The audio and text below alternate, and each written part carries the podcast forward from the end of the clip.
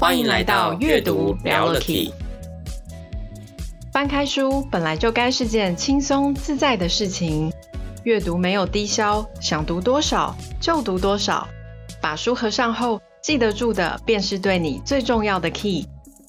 在这里，透过真实的素人故事，我们与你分享阅读带来的启发与改变，一起拉近书本与生活的距离。Hello，欢迎来到阅读聊了 Key，我是小翔，我是 Sylvia，我是凯君。这个大家刚刚听到的这个声音呢，就是我们这一集阅读聊了 Key 的 Key Man，我们邀请来的来宾哦，侯凯君。介绍一下凯君教授哈，他本身呢现在是在亚洲大学的数位媒体设计系担任这个助理教授。那他的教学的课程呢，包含了这个三 D 数位的建模设计，还有数位游戏设计以及 NFT 的数位艺术创作。那他自己研究的兴趣方向呢，是跟元宇宙相关的。我觉得这个听起来都。都是一种走在很时代尖端的感觉，对不对？没错，没错，都走在很前面，而且他真的非常的厉害哦。他过去在亚大任教之前呢，也曾经在这个工研院的创新设计组担任工程师。那他目前在亚亚洲大学任教不到三年，他就已经有超过三件的创作，在这个呃美术馆哦，包含了这个安藤忠雄美术馆、国防大学美术馆，还有雾峰香菇博物馆做这个展出。那其中包含了像光雕互动的投影、沉浸式的动画设计、VR 虚拟实境，然后他自己在教书方面呢，也获得了这个创新教材竞赛的数位类杰出奖。哇，太厉害了！嗨，各位阅读聊了 Key 的听众，大家好。对，我认识凯军这么多年了，真的要不是因为今天邀你上节目，我真的不知道你最近混得这么好哦，不是。是发生什么事了？这几年凯军你是开什么外挂？是不是？怎么会突然变得这么优秀呢？我想当年我们都还是营队里面互相认识的两那个两个大学生这样子哈，我们这样认识的，可能有个小技巧了，有小技巧是不是？所以今天会有机会在节目中跟我们分享是吗？我马上就可以讲。好，什么小技巧？哈，就是我都有收听阅读聊了 Key 这个频道哦。哎、欸，这有点好，我们节目也还没一年，成就都是这一年达到的，是吗？对这个节目真的帮助。我刚刚原本想说，把你介绍的这么好，是要讲说这个亚大的教授塞红包给我们节目塞很大。你这样一讲，变成是我们节目塞 塞红包给你塞很大。对对对。那我们今天呢，邀请到凯军，你看哦，凯军他在亚大呃研究这些方向都是非常新颖的。那其实今天就要跟他来聊一块跟这个手机有关，也就是呢，我们来聊聊 Apple 的创办人贾伯斯。好，我们今天他要来跟我们分享的就是《贾博士传》，大家有没有很期待？平常我记得我在书局看到的时候，《贾博士传》这本书超级厚的，没错，很像字典这么厚，超级厚，比枕头还要厚，对，睡了会落枕的那种。就太高了，对不对？超级高的那个，就会觉得这种书就是你你你你对贾伯斯很很很想要亲近他，认识他，可是你看到他实体书这么厚，你又却步了，你知道吗？这本书大概这种却步的程度，大概就跟反脆弱差不多吧，也一样这么厚。对，真的真的真的，所以还好今天凯军来跟我们分享里面他觉得重要的地方，然后还有对他的一些启发。嗯，好啊，那凯军你来帮我们介绍一下这本书好了。基本上哦。写有关贾博士的书超多啊，那这本是他的作者是华特艾萨克森啊，哦，那他就是非常知名的一个记者。那其实贾博士很很有趣啊，很他很早就联络这个人，但这个人就说：“哎，看一下贾博士。”他说：“嗯，你你还还蛮早的，就他的意思就是比较婉转啦，就是说你你还蛮嫩的啦，就是说，哎，我我写过的这些传记哦，都是嗯要要咖。”他说他不够大咖的意思。对啊，你你对啦，这个苹果也是很重要，没错。但是你现在就要帮你写，他就他就婉拒了哈。那直到就是后来哇，据说过了十几年，那贾博士又在跟他联络的时候，这个作者哎，二话不说，马上飞过去表表示他有兴趣了。哎，那时候贾博士也发生很多哦，人生的很多的一个戏剧性的变化。那我们等下可以聊。所以他这本书啊，就是。唯一贾博士授权的哦，其实贾博士的书非常的多，不管外国人或者是东方啊，哦，尤其是大陆那边很爱写有关他的东西，哎，嗯，所以他的书不少，但是只有这本是唯一授权的。其实我们提到贾博士，我们都会知道，即使现在的八年级生嘛，哦，他们也都知道，因为大部分都会拿都知道 iPhone 嘛，也会知道说 Apple 啊，嗯，啊，那其实贾博士已经过世了好几年了。哦，那现在掌权的也不是贾博士嘛，是库克，Tim Cook，那也是非常优秀的一个 CEO。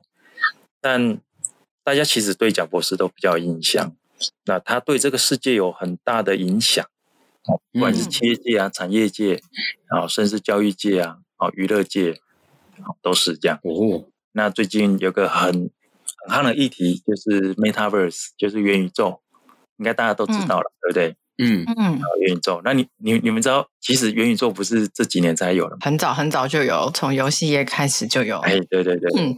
是二零二一年，Facebook 突然想说要把自己的名字改成 Metaverse，然后的时候大家才发现，嗯、哦，原来有 Metaverse，有元宇宙这件事。在游戏里面的世界，我们就可以说它就是一个元宇宙世界。哦，那对那当然这个是一一，当然是以玩家来看这件事情啊，看这个产业，他就会觉得，哎、嗯，这个这个也没有什么。哦，那很早我们就在，比如说从风之谷啊、魔兽世界啊，那个就是我的元宇宙啊。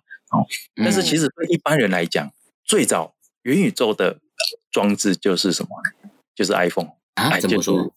对，就是有人这样讲，哎，他就说，哦、其实啊，元宇宙就是一个虚另外一个虚拟世界嘛。那你在这个世界中，你可以自由自在做自己。那某种程度啊，其实我们现在会透过智慧型手机，你会在上面滑，你会在上面浏览、找资料，甚至娱乐、嗯、工作，是不是？其实就是元宇宙，但是。我们透过哪个界面？就是透过这个 iPhone。那为什么是 iPhone？、嗯、在 iPhone 之前，其实也有很多很厉害的啊智慧型手机啊，就都超过这些传统的。我们开玩笑都说智障型手机嘛，对不对？嗯、就是对对，Nokia 这些。好，但是因为那时候 HTC 啊，甚至他们就早就有，可是不好用，因为直到 iPhone，因为 iPhone 有十点触控。就是 multi touch 支援，两个手指以上的这个互动行为，所以十点触控，我有听错吗？是真的是指说十十个点哦，可以同时在荧幕上，它可以感应十个点的变化就对了。对对对，multi touch 这个技术，听说我们台湾也贡献很多哦。听说贾伯斯啊，来台台湾台中哦十几次哦。哦，对，那因为他他每次来他啊，他是来找你吃饭吗？他来吃，他来买太阳饼。啊，没有了。那当然就是来找厂商嘛，对，因为因为很多是秘密的。那这个是我我在工研院有听听一些传统产业，那种传统产业是那种隐形冠军。对，他你知道 iPhone 很多人里面的零组件都是台湾的，那直到 iPhone 才让。我们一般的人，他可以这么容易的进入所谓的广泛的这个元宇宙的世界，所以我嗯，有人现在就开始在回想，其实 iPhone 就是第一个设备，其实不需要、嗯、不需要 VR 虚拟实境。嗯，那个概念是不是有点像是说，当我们一个人如果在很专心划手机的过程当中，其实你就好像是进入了自己的一个世界的概念。其实你好像就可以跟实体周围的人，好像就可以没有什么太多的关联。可是透过一个 iPhone，你就已经有一个自己的世界在里面畅畅游运作的那种感觉。对啊，所以它就是一种元宇宙的概念在里面。这样。对啊，像有时候我在上课嘛，嗯、那有时候我们讲的就是比较严肃的话题，或者是讲的比较专业的东西。你就看到学生就进入他的元宇宙世界了。他怎么会知道？因为你站在他后面，你就看他划手机嘛。他知道你站在后面，你还走到人家后面，好可怕！你还会解读他进入元宇宙，你真的很看得开。以前我们这个早就被抓起来打了，被揍了。对。但是现在没办法，现现在你还要夸奖他哦，你要说哇，你你看了这个网页是是，哎，很有趣啊哈，哎，什么什么东西这么有趣，比老师上的课还要有趣，对不对？我来学一下呀，对，那没办法，没办法，那个用念用骂的，对对对，是是是是是。那那是什么这样造就了、创造了 iPhone 的这个贾博士他的一些思维？为什么他在那个时候？因为真的诶 iPhone 的问世，其实它真的是打趴了，不只是说同业的很多的产。品甚至真的改变了人类的很多的生活习惯，嗯、真的是可以这样讲。听说它有一个目标，例如说它的 iPhone 要摸起来像婴儿的皮肤嘛，因为它它就不希望科技产品和一般的消费者有距离，它不希望是冰冷的，啊、对，嗯、所以它就它就有这样的目标，有这样下令，就是我们的工业设计师，你要想办法让我们的 iPhone，摸起来要那个触感很好。所以 iPhone 用久了会觉得会热热的，也是一种设计哦。有温度，这样是吗？给你一点温度，给你一点温暖。哎、欸，我的 iPhone 有发热哦，它现在应该对于我浏览的网页也感到热情兴奋哦。原来这是精心设计，原来这是精心设计过的。的对，你现在在看什么网页呢？为什么手机发烫？害羞起来？可能在看那个 Volcano 夏威夷火山这样子。那其实我这个这个 iPhone 它很多的技术很麻烦。那我们刚才讲的 Multi-Touch。其实 HTC 也想做啊，那个神送什么，他们也想啊，但是就是很难嘛。可是贾博士他觉得我的目标是，既然是这样，我就是要达到，所以他有一种那种。很强的必胜的心，就是一种掌握性很强。其实蛮蛮多的简报或者是一些口才呀、啊，或者是演讲相关的书提到这一块，确、嗯、实没错。就是贾博士他的个性哦，是有点像霸君的一种姿态哦。在掌握他要他要的东西，他就一定要做到，一定要让他完成。对，对，而且他会想办法，他会、嗯、他会用他的念力，然后去说他有一种。扭曲现实的磁场，他会跟他聊过的人，对，就是本来本来是很抗拒这个这样的立命，可是亲自跟贾博士聊过之后，就会。好吧，我会想办法完成你给的。那这很有说服力的意思吗？为什么不是说他很有说服力，说是扭曲现实？我觉得，我觉得我我我能想象为什么这么样讲扭曲现实，因为他给出来的很多要求，一定就是让人家觉得这根本不符合现实，根本做不到，哦、不可能。不是只是你觉得很难而已，嗯、而是根本就不可能。哎，你这样解释蛮好的，对。因因为这本这本自传他就这样讲，我能体会，诶好厉害哦。那所以某种程度也，因为在书中他也讲到他过去啊，因为其实贾博士他也是被被领养。那当然他一开始不以为意啦。那可是身边的人，就是例如说在学校啊，或者是一些学同学，或多或少就会在这个部分会霸凌他嘛，或者是会嘲讽。嗯，所以他就会在他个性上会有一些呃造就他什么他都要。就是他要去掌控很多的事情，嗯，很多时候他长大，他没有去，他对这一块没有去否认，可是他也没有直接的去讲说，对，我就是这样。但是他他他是有提到很多小时候的一些事情，其实这也不代表说他的父母领养他的父母不不爱他，其实相反的是非常爱他，而且他也非常爱他的他的养父跟养母哦。那。另外一个思维，我觉得是很特别的啦。这这这个部分是很很少书会特别去强调，但是因为这本自传是，他有特别提到说，西贾博士他他很多地方管理公司上或是呃企业上，他有很多创新的一些思维，其实来自他对东方灵修禅修的这种启发。那他不是不是只是玩玩而已哦，他是。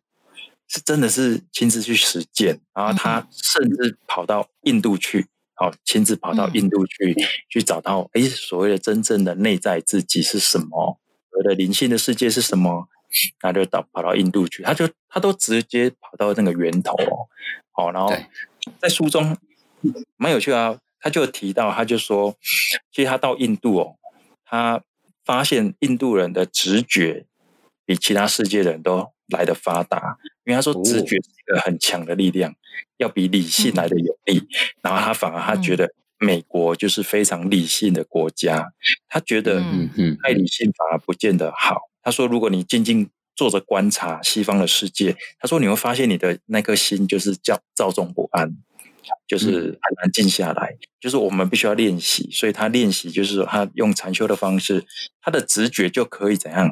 当心静下来，他说直觉就像花朵绽放开来，然后你就看到很多一切都变得很清晰。然后他说这是一个不断你需要训练、不断的休息的一个过程，才可以达到这样的境界。嗯、那因为因为我自己本身以前我小时候是过动的，过动，哦、所以嗯很难静下来。然后一直到大学。嗯也也也开始想要找到专注的方法，因为我的功课不并不是很优秀的那一种学生，对，好，那也不是特别爱玩，可是我就是静不下来，没办法专注念书，嗯，对，然后后来大学就参加社团，我就哎开始学到这个静心啊，啊禅定啊禅修这个方式。所以再来看贾博士这本书，嗯、我觉得很多东西哇，你就知道哇这一部分是重点。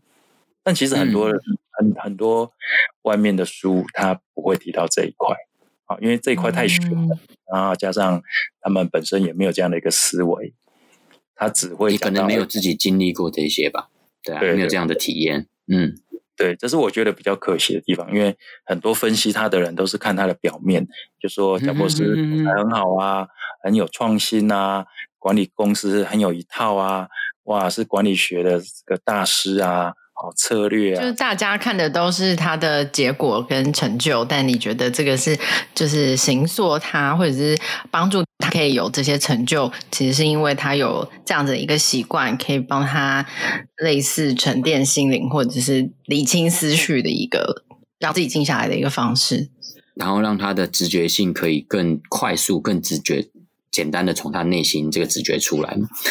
而且刚刚凯君有提到说，因为呃，直他说直觉远比理性还要更有力量。他就说对他日后的工作有很大的影响。那确实也是啊，因为其实他 Apple 那时候推出了 iPad 嘛，哦，那就直接干掉了 Sony。然后，对啊，他又推出了 iPhone，哇，干掉了 Nokia，干掉了黑莓机。对啊。所以那是需要一种远见，一种直觉啦。那个很难说，我找一群人来讨论，然后大家就可以想出未来五年、未来十年公司的策略。这个是，嗯，对啊，其他公司就不行嘛？啊，就是不行。所以其实贾博士他真的是一个改变世界的伟人呢。当然，他也不是说没有缺点，而是说他启发很多后世后人。对啊，我只是觉得蛮惊讶的。你凯君，你说你之前在课堂上就会用贾博士传、贾博士跟 iPhone 的故事来上课中跟跟学生分享，可是你竟然当时的你用的都是 HTC 的手机啊？是啊，这样表示我我讲的话有说服力，就是我两边都用过，而且啊 是这样，对，而且我觉得 HTC 的手机不会不好用哦，而且还蛮好用的。比较不会有老王卖瓜的感觉，对不对？对，所以那时候很好玩。我那时候拿 iPhone 五吧，啊，我的学弟就会就会笑我说：“啊，你是果粉。”我说：“我不是果粉，我是沾盐巴这样，不是？对，不是外面没有果粉，对对对，是盐烤的。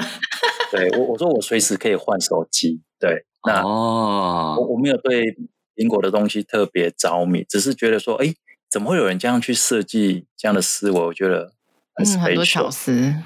我知道的是，其实贾博士，因为他这本书里面一定有很多关于贾博士自己很多很有趣的一些故事。让我印象最深刻两个事情嘛，第一个就是说他被自己的公创办的公司给踢出去了。那这个是来自于说，因为他那时候蛮欣赏可口可乐的一一那个 CEO，他就觉得哎，苹果越来越大了，他需要一个更需要专业管理公司的人，所以他就邀请了。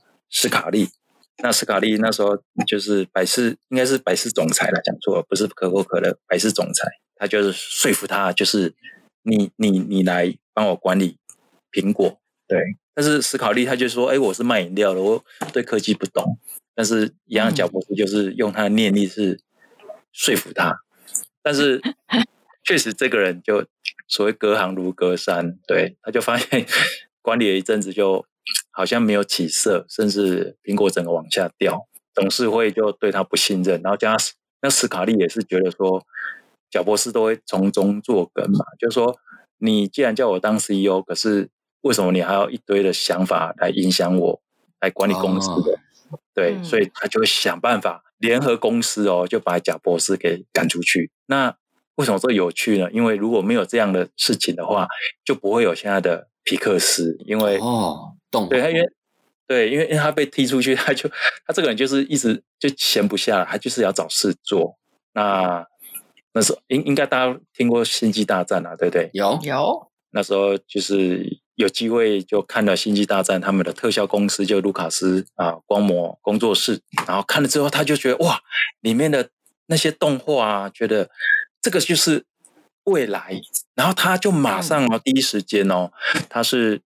赶快联络苹果斯卡利，嗯、就是说赶快买这个部门，因为那时候乔治卢卡斯嘛，他就拍完《星际大战》首部曲，他就没钱，然后又又忙着跟他老婆就是诉讼一些离婚的事情，所以他就急着要要把这个工作室卖掉。哎，可是苹果公司竟然回他说：“哦，我我对这个没有兴趣。”然后他就说：“哦，好吧，那那他就自己来来掌握这个、嗯、这个部门，然后做就转型成为皮克斯。”就才有现在玩具总动员，对对对，嗯、然后之后的动画这样子很有趣，就是说他被自己的公司背叛了，可是他没有因此而就人生就就就消失了，没有，他就产生另外一个创意，带动现在的动画市场。那另外一个小故事有趣，我觉得就是这个也是很少人提到的啦。那因为有一次我就给学生看那个 iPhone 一开始发表的那个简报。大家可以在 YouTube 可以找到，那是在二零零七年，对，二零零七年发表会，嗯、对啊，然后他你就可以看到一个一个一个公司的主管怎么去散发他的魅力，一个舞台魅力，因为他们在二零零一年推出了 iPad 嘛，然后不止改变大家听音乐的习惯，也改变了音乐的产业，推出来大家很喜欢这样的模式，变成我们买音乐哦是。可以一首歌一首歌的买，然后艺人在创作上一开始他们也不习惯，可是后来就就会知道哦，这是一个好事，因为艺人不需要累积到五六首歌甚至十首歌才推出专辑，所以他可以改变了整个音乐产业这个部分，大家都津津乐道，应该也都知道。那只是在二零零七年就隔了六年，他就说，哎，接下来我们会有三个革命性的产品。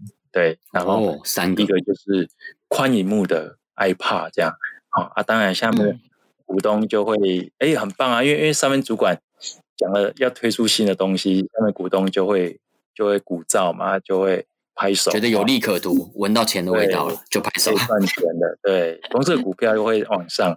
涨了，然后他就说第二个产品就是这个革命性的手机，然后大家就哎、嗯、很开心。啊，哎哇，第三个。是很方便的这个跨时代的通讯设备，可以上网吗？是指可以上网的意思吗？对对对，因为他就说突破性的网络通讯设备，他就这样讲。哦 okay、那时候其实大家听不懂，所以你就可以很明显感受下面的股东就没有人在拍手，哎，就就只是就静下来。然后他就说：“哦，呃，宽银幕的 iPad，然后啊，革命性的手机，很方便的上网设备。”然后就一直重复，一直重复这三个东西。嗯，然后下面人就开始有人吹哨子啊，有人鼓噪啊，甚至有人站起来。然后他就说：“哎，你们听懂了吗？”哦，就是说他不是要推出三个产品，他要推出一个产品。哦，所以他其实是三件事情的一个产品。对，三个主要功能。我觉得我们现在的人呢、啊，其实很难去想象当时对于这三个功能是合为一体的那种感觉，因为现在对我们来说这是很理所当然的。尤其是年轻一代没有经历过。是手机不能上网，手机不能听音乐的这个这个这个 generation 完全不能 get，我们是怎么苦过来？甚至早期的手机也连拍照功能都不是很强啊。对啊，而且不能玩游戏，只能玩那个贪食蛇，有没有？所以他后来发表会，他一直这样重复讲，大家就听懂了，原来这是合而为一的一个产品。然后他就讲说，就是 iPhone。的问世这样是吗？就他其实也是一个蛮会蛮会演讲，蛮会做 presentation，很有舞台魅力的人。大家可能觉得这个，可能现在也觉得这也这也没有什么了不起的。可是如果有机会，大家可以去看一下其他公司的发表会，除了游戏的啦，游戏当然会比较有趣嘛。就是，嗯，比如说你可以看一下，可能刚刚提到呃，像 HTC 啊，或者说你你你就看那个 Acer 啊，华硕。我是宏基，他妈，你们有哪一场有印象的吗？我应该是没有。我有看过 HTC，判了我帮王雪红捏把冷汗。我想说，真的哦，在干嘛？而且他、嗯、他他是真人讲哦，我都想说，哎。他这个是模型的人吗？还是真的人？他僵硬到我想说，他这个是 动画做的还是什么？就是如果你跟贾博斯的演讲比的话，就是真的是真的是不能比。但是但是我觉得在业界里面还有另外一个，虽然我们今天讲贾博斯，但是我觉得像 NVIDIA 的那个他的演讲也很也很不错。他在那个呃，就是二零二一年。Facebook 变成 Metaverse 之后，嗯、然后 NVIDIA 也有就是有一个发表会，然后讲说他们他们也有他们类似的元宇宙嘛，然后他们有一个发表会，他的他的发表会也讲的。很不错，但没有没有像贾博斯这么厉害。但是他的我觉得也算是这些巨头的 CEO 或者是比较高阶的人出来做 presentation，然后做发表会做的好的。嗯，其实他不只是已经设计出一个很划时代、很厉害的产品，他连光是在发表的时候，他都把它当成是一个也是要用创意展示他的这个产品的一个场合。嗯，他其实也非常非常的看重。那这个很有可能也是在贾伯斯之前比较没有这种惯例的，就是发表会讲的这么像一场秀的那种感觉。对对对对对对，我觉得有创意的人啊，我我听到这边凯军分享到这边，我就觉得其实一个内在有创意的人，他好像真的就像我们有一集跟佩如艺术家聊到，其实有艺术性格的人，他真的就是。直觉很浑然天成，他做什么事都带有艺术性。那我觉得有创意的人也是这样，诶，他其实做什么事情，他就是会有一种藏不住的创意，他就会自然流露出来。所以他即便他只是做产品的发表会，他都搞的是以前的人没有过的经验。让大家有一种新的体验，啊啊、我觉得超厉害的。所以他把大家的那个品质品质线拉高啊！对啊，对啊，曾经沧海难为水啊！把口味都养大了哈。那像这样看完这本书之后，凯君你自己觉得，那你觉得整本书看完对你来说有没有比较深刻的一些启发点？我觉得说他把一件事情做好的这种态度，你看哦，其实 Apple 它推出的产品都不是那个产业一开始就有的。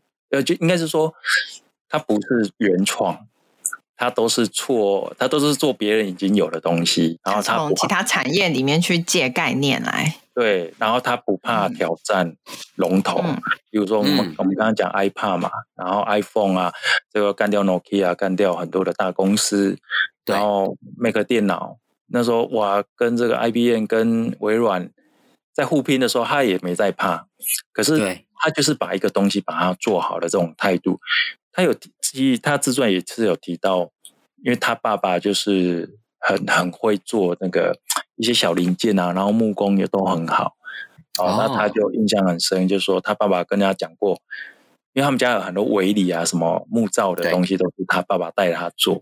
他说，即使那个书柜哦，你放在书柜的背后的那个木板，我们可能不会很 care，可是他爸就说。即使放在墙壁后面，你不会去在意，你你都会把它做好，因为那个就是我们本来就应该要有的一个态度。嗯，那这一部分，它就很，你可以从很多 Apple 的产品看到这样的细微，很细致，很细致。对，嗯，所以现在大家都很害怕今年嘛，就是说，哎呀，iPhone 可能不，Apple 可能要推出新的 VR，那很多的 呃，这个 VR 装置的，它已经 delay 了两年。对对对，就是大家都在皮皮剉，因为对他有兴趣的苹果有兴趣的东西哦，那那个产业就要很危险的，就抓了一蛋啊，这样子等于那个产业的龙头就紧张了，这样。对，那当然现在贾博士是不在的啦，可是说他的那个精神，像 Apple 是有传承这样的一个概念在。第二个，我觉得影响很深，就是像生活啊。哦，工作啊，远见都会有一些影响。例如说，在工作，因为我现在在教呃数位设计嘛，那对，有时候我会警觉得你要回到设计的本质啊，就是去思考哦，什么是最、嗯、最简单的。例如说，最简单就是你你要很多事情。例如说，我们操作一个产品，你不需要看看这个什么说明书嘛，因为这个苹果的东西就是这样。哎，真的很直觉。我发现，对我发现生活上其实有的，你越要给老人家用的东西，很多人其实你拿一个 iPad 给老人家，其实他反而很直觉，他会用。哎，你以为很难，其实不会，老人家反而会用 iPad。可是我觉得最简单才是最困难，就是他要经历过多少的过程，才能把这个东西简化到这么直觉给别人用，而且还不会轻易被搞坏掉。对，而且它的 focus 就是在可以让使用者可以这么直觉。它所谓的简单是给使用者用嘛，但是后面的设计师啊，或者是工程师，他们应该是经历过很多可能很复杂的讨论啊，然后或者是发想跟设计，才能把事情变简单。所以我觉得就是简单的事情其实最复杂。对，讲到这个，我突然想到，就是我的侄子啊，那时候因为我表哥会看电视嘛。就是吃饭的时候看新闻。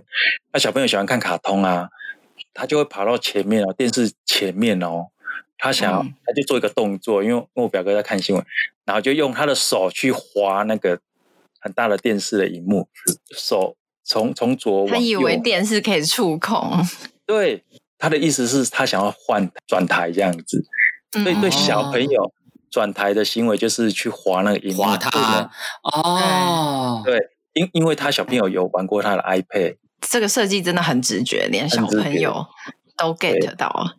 对，就是老爸没有教他，哦、连小孩都会被贾博士影响，嗯、所以你们觉得很厉害。嗯，那另外就是说，呃，这个书他也是提到，就是说他早年年轻就是禅修嘛，他自己也讲，他说。他的师傅就告诉他说：“一边工作一边修行，其实不会抵触啦。就是因为，因为他就觉得说，哎，好像追求内在的这一块是对他人生而言，是他一直很想要去做的。他想要，对，比如说，甚至他想要想要出家或什么。但是他的师傅就告诉他不用，因为你一边工作一边修行，本来就就是很正常啊。然后我就觉得说，我们在职场，对，也是一样。像我们在工作，现在在学校相相对单纯。”但是某种程度也不单纯，嗯、例如说，你同时会受到学校高层的压力、学生的压力、学生家长的压力，对，或者我们现在招生的压力，或者我们自己要做研究、嗯、做教学的准备，其实都我觉得也是一种修行。那所以凯君你自己本身，你也会透过你说学生时代学到的这种禅修禅定的方法来舒压吗？你自己个人也会这样？因为你知道，我们现在学生。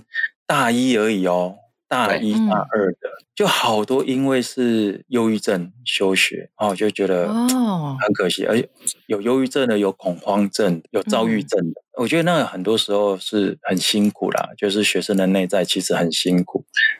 有一方面是因为疫情的关系，大环境的影响。那某一种程度，我觉得也是社会这个变动太快了。我们只是有老师哦。就说：“哎，疫情已经结束了，你应该回到教室上课。”然后就我的学生自己跟我讲，他说：“老师，我我只要踏出宿舍的门口，他就会恐慌。”我说：“啊，这样，因为疫情长久以来都没有离开过宿舍。”对，因为他们已经很习惯了。对，我就是电脑来上课。你要我去教室的话，不好意思，我我我办不到这样。对，我就觉得哇，真的很辛苦。对，所以某种程度就是内在的这个呃心灵的力量。我贾博士传也，我觉得也启发很多很多很多人，其实忽略掉，都是看到很成功的外在，那内在的其实强大，我觉得更重要。我我相信所有外在表现出来的东西，呃，都是因为内在有一个力量去支撑，才能够让他做出来的事情跟一般人很不一样。那包含贾博士，我觉得他。在设计他们的产品里面，也有一块是我们很值得学习的。他们其实也会都去从消费者的体验端去、嗯、去设计，去试想说，哎，消费者真正的需求是什么，然后来去创造很多东西。那我觉得这个很不一样，是可能是过去的生产很多面是从生产者的角度出发的时候，所以你直觉只会想到这个好不好制造。好不好做？对，所以你对遇到消费者需要这样的东西的时候，你可能第一个反应是不可能，因为制造不出来。嗯、可是贾博士就不是这样的个性，他就觉得他就是要做到这件事，所以他是想尽办法把它做好来。那我觉得真的是因为这样的一种思维，才让他真的是在宇宙中钉下了一个图钉。